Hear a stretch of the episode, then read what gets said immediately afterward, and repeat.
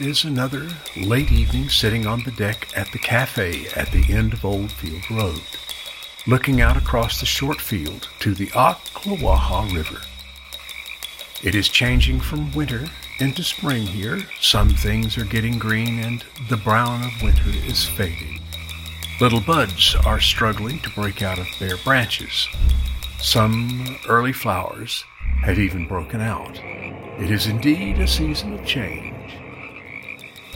I'm Social Porter, and this is Outposts, a semi live broadcast with contemplative conversation and a little cool jazz. Speaking of not the things on the surface of our lives, but the things which are about three inches below the surface of our presentation face. You know, underneath that, where we really live.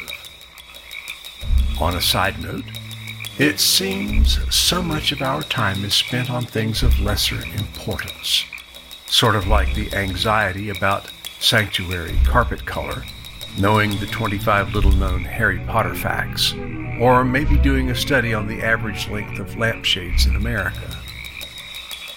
I must admit, I'm pretty surprised and fascinated by the things people seem to think are so important. Like it's more important to take an online quiz to find out what kind of potato you would be, if you were a potato, than it is to pick up the phone and have a short conversation with someone who needs to hear an encouraging voice today. Things of lesser importance seem to have completely distracted our entire nation. Another example Many seem to be overly concerned about the number of likes they get on Facebook, overly concerned if someone is texting them or not, whether or not they are wearing an acceptable style of clothing, being preoccupied over if so and so saw me, would they like my hair, and so on and so on till the stomach turns. We'd all do better by learning to ask ourselves, what is critically significant in life, and to recognize the things of lesser importance we are caught up in, which cause us to miss out on what is truly important. And you can't escape things by saying, I don't care. The Lord has really called me on the carpet about my I don't care or it doesn't matter attitude. And it's not me saying I don't care to escape the necessity for making a decision. It seems like it's easier to watch a silly reality show than it is to spend a little time reading my Bible. I suppose our preferences are a pretty strong indicator concerning our relationship with God, wouldn't you say? Over time, the Lord has given me some little hard won wisdoms, and this evening I'd like to cover a few of what I've gathered. So let's get to it. Tap your toe and dream a little, and I'll be right back.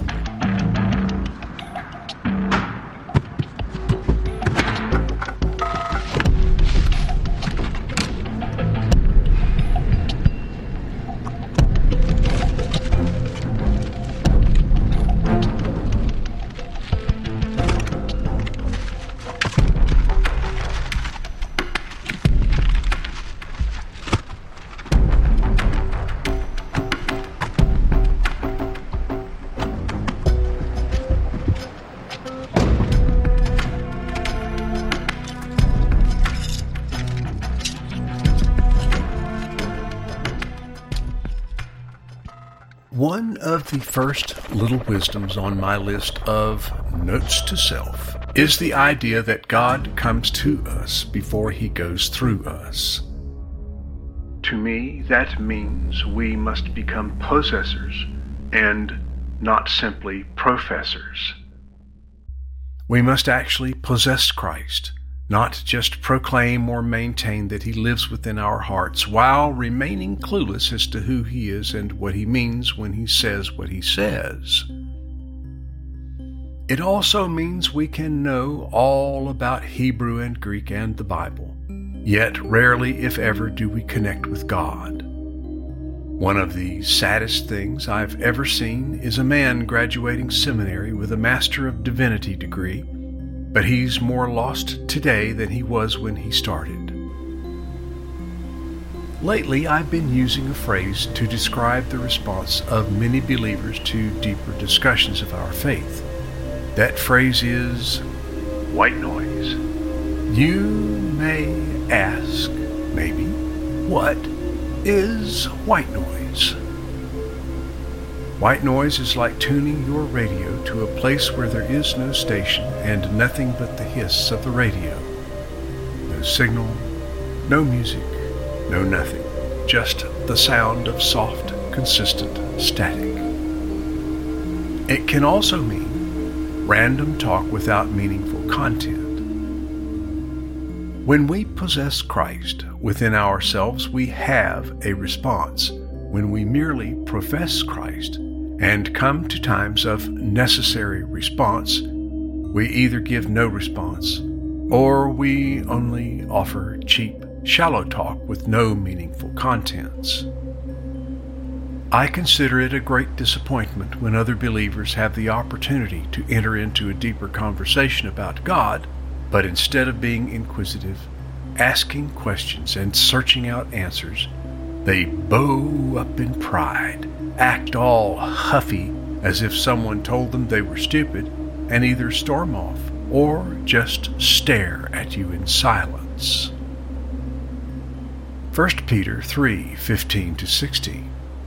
But sanctify the Lord God in your hearts, and always be ready to give an answer to everyone who asks you a reason for the hope that is in you, with meekness and fear, having a good conscience, that when they defame you as evildoers, those who revile your good conduct in Christ may be ashamed. He comes to us before he goes through us so our answers aren't merely academic, but truly spirit driven. Another little wisdom is that we seem to often confuse character with accomplishment. True, our conduct influences our character, and our character most definitely influences our conduct. But so often, it seems I find myself believing that if I could just do such and such, then I must be a good person. Or I might say to myself that I do good, therefore I get good.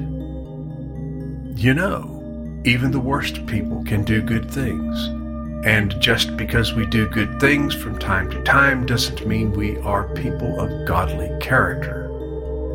God's idea of good works isn't about the good thing that was done, but about the righteous heart behind the works. Even the worst sinners can do good things, but only the righteous are considered to have good works. Matthew 7:11 says that even those of a corrupt conscience know how to give good things to their children. In Christ alone is my character built not just in doing some good things. I say, it is always the right time to do the right thing. Believe me, doing the right thing, even when it's to our own hurt, takes godly character. Testify. Let us reveal to the world our godly character and not stop short of that unveiling by only declaring to them our accomplishments.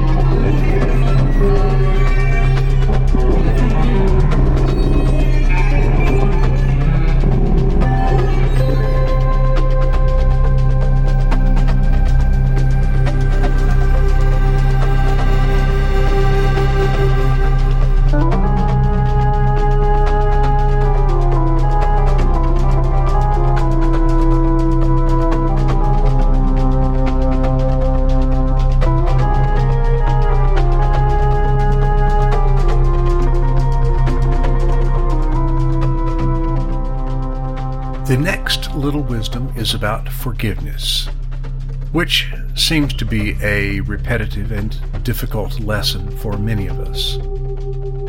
Forgiveness is not so much about the other person, but about us as individuals. For as long as we don't forgive, we stay chained to the other person or persons in the offense of the circumstances. Forgiveness restores the standard, and good boundaries maintain the same standard of righteousness. Did you get that? Forgiveness restores the standard, and good boundaries maintain the same standard of righteousness.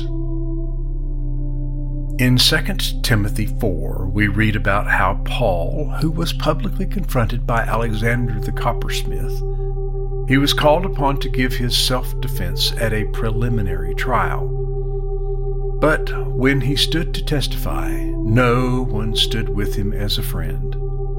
No show friends seem pretty common these days, which means we must resolve to follow Jesus, regardless of who clicks likes on our Facebook page or gives us verbal kudos when we need propping up.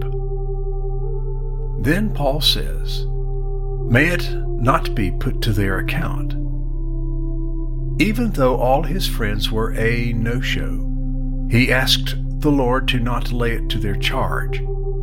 So, what standard was restored by his forgiveness, even though Scripture is silent as to anyone even asking for forgiveness? I believe it was the standard of mercy and grace. His feelings were hurt by the no show friends, but he chose to exercise grace and prayed that the Lord would not count it against them. My friends, there will be times in your life when support doesn't show up. It's not if it will happen, it's when it happens. In light of that, how will you react? I like to think Paul knew they didn't show up because they were afraid, and by his employing mercy and grace, he let it go. That's right, he let it go. When friends don't do what they say, let's have grace for them and allow their offense to slide off our backs, knowing that God is faithful to address their issues in His time. Oh, yeah, in His time. Consider, though, the Lord was and is merciful and exercises grace toward us when we are unresponsive towards Him. God is generous. Let us be generous also.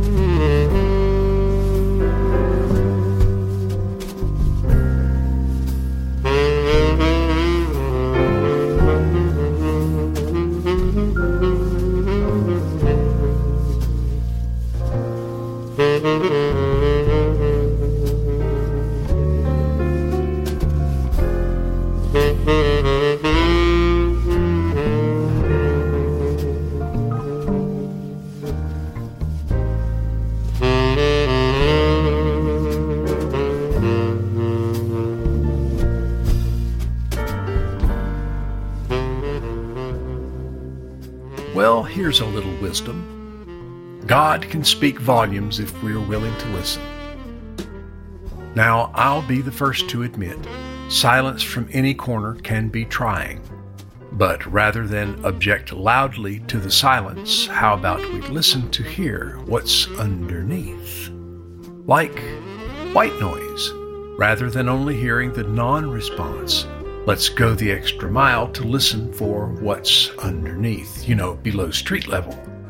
And you know, there's a lot going on beneath the surface of silence. Luke 14, 3 to 4.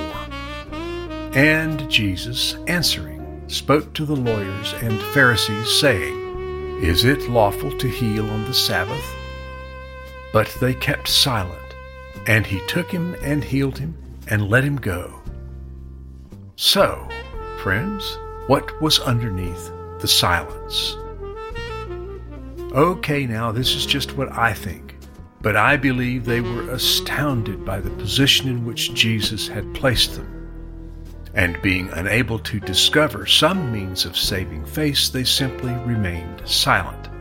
At which point Jesus healed the man, and since the man was evidently not one of the invited guests to dinner, the Lord sent him on his way. I believe their silence was about saving face. I believe their silence was about unbelief and not knowing how to respond concerning was Jesus really who he said he was? It was about the fact that they couldn't say it was not lawful, for the law didn't actually forbid it. If it had, they surely would have spoken up. Jesus presented the opportunity for protest, and right in front of them was the perfect time to make objections, if they had any.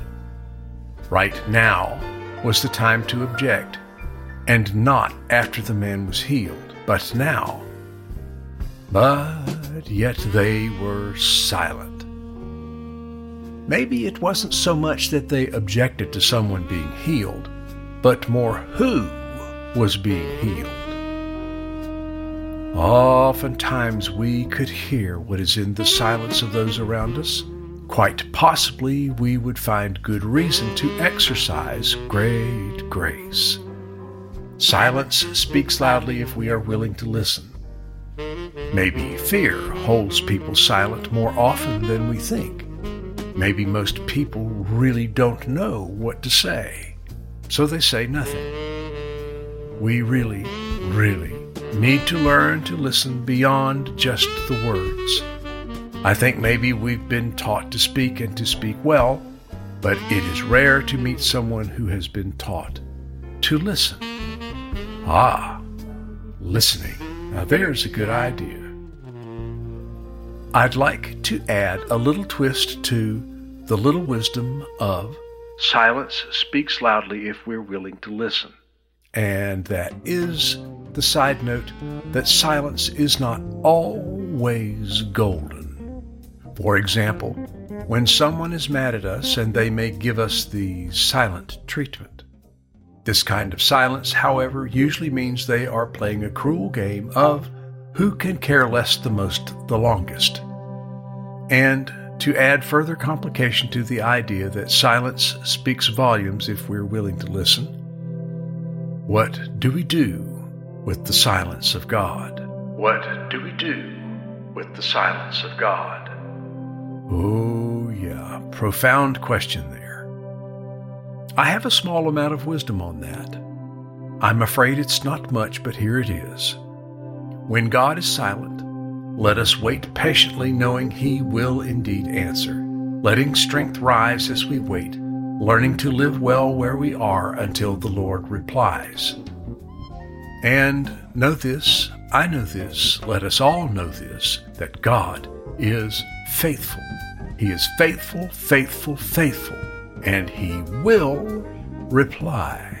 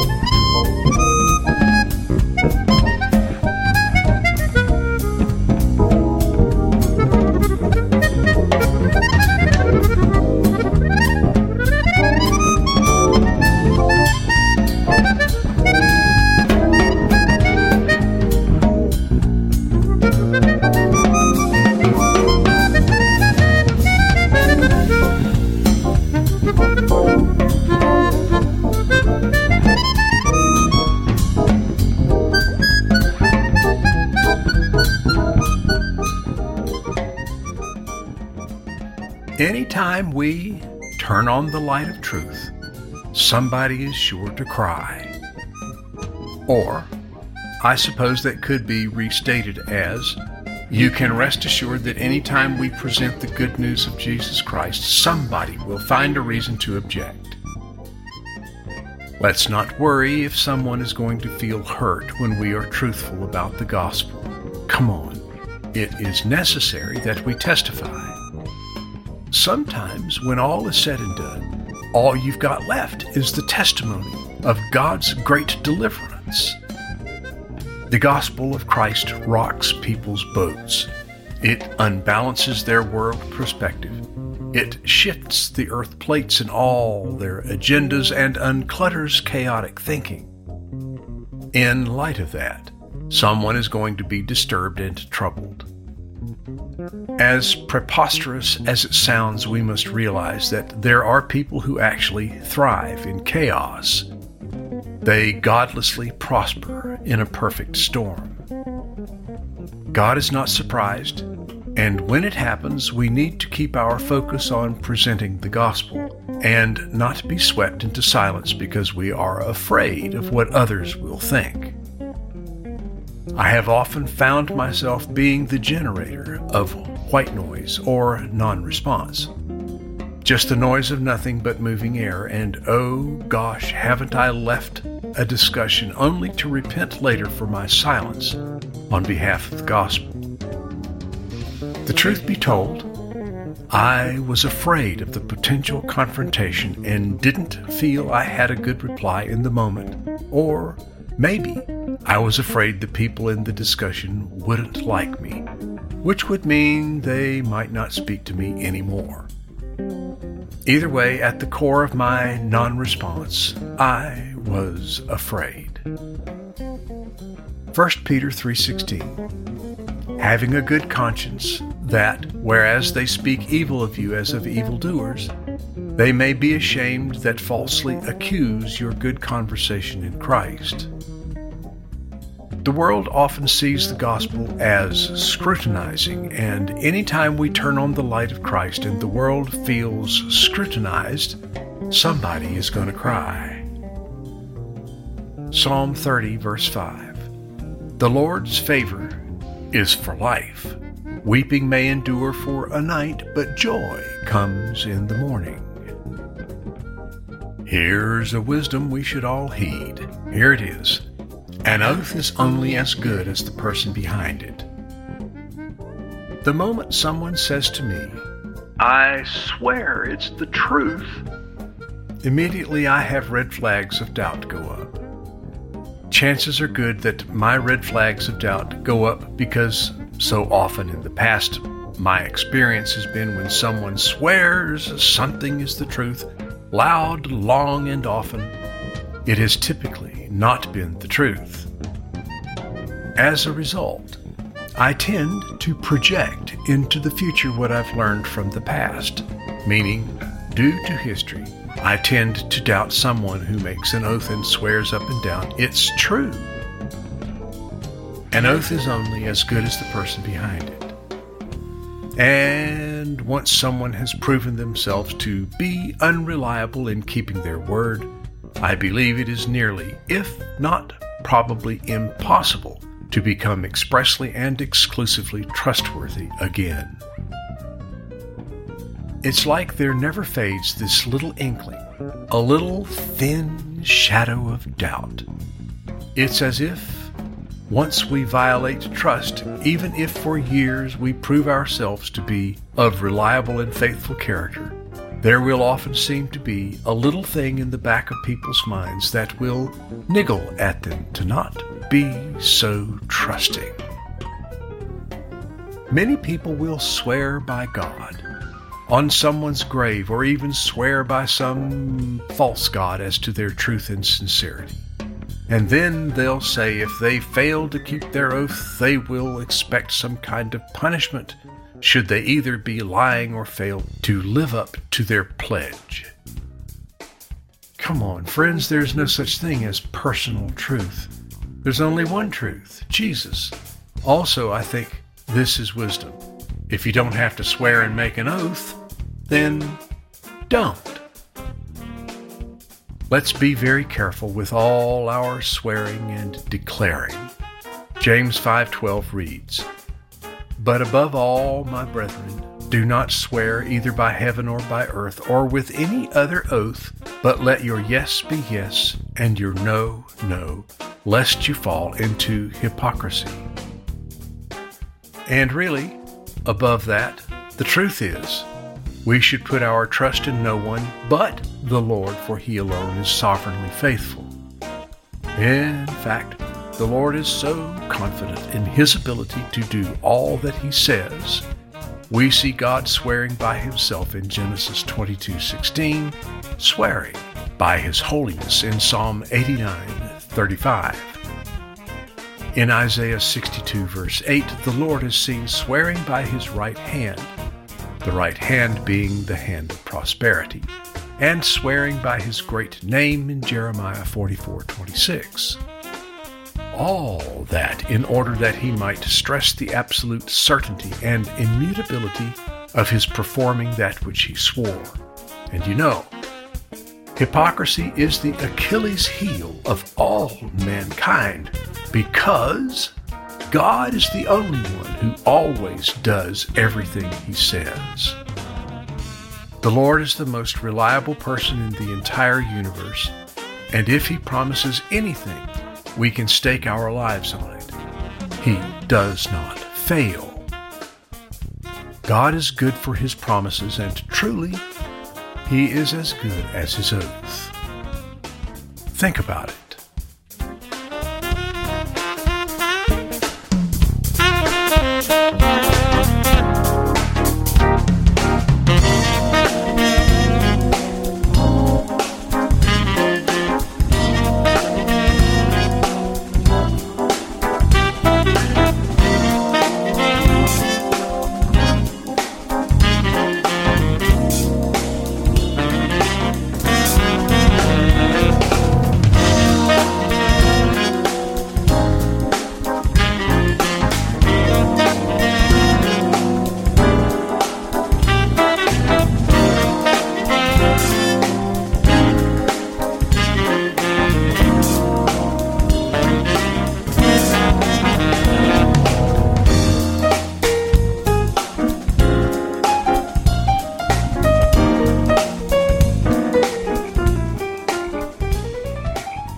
It's been a great evening sitting outside, enjoying the sounds of coming eventide, watching the long shadows grow as dusk takes the reins from the evening to usher in the night.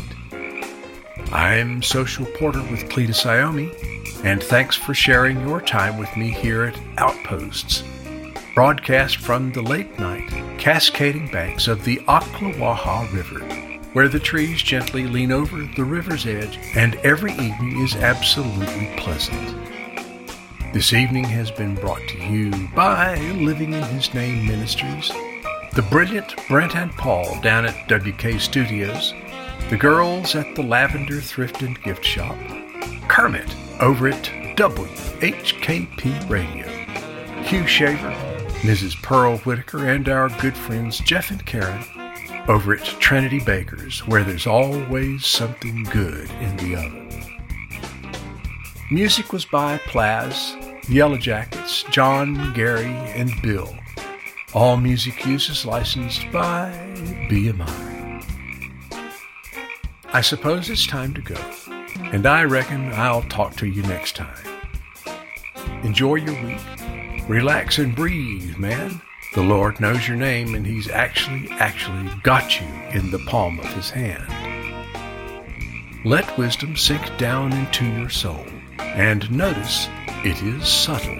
And most of the time, the wisdom the Lord gives us doesn't first appear as earth shattering. But as it unfolds in our lives, we see the face of God, His glory rising in our hearts, it is there to help us navigate life, sort of like it is wise to learn to make small talk. If we don't learn the art of small talk, we'll probably miss seeing the green shoots of grace which grow in people's backyards. And to that, I'll say good night and amen. Think about it.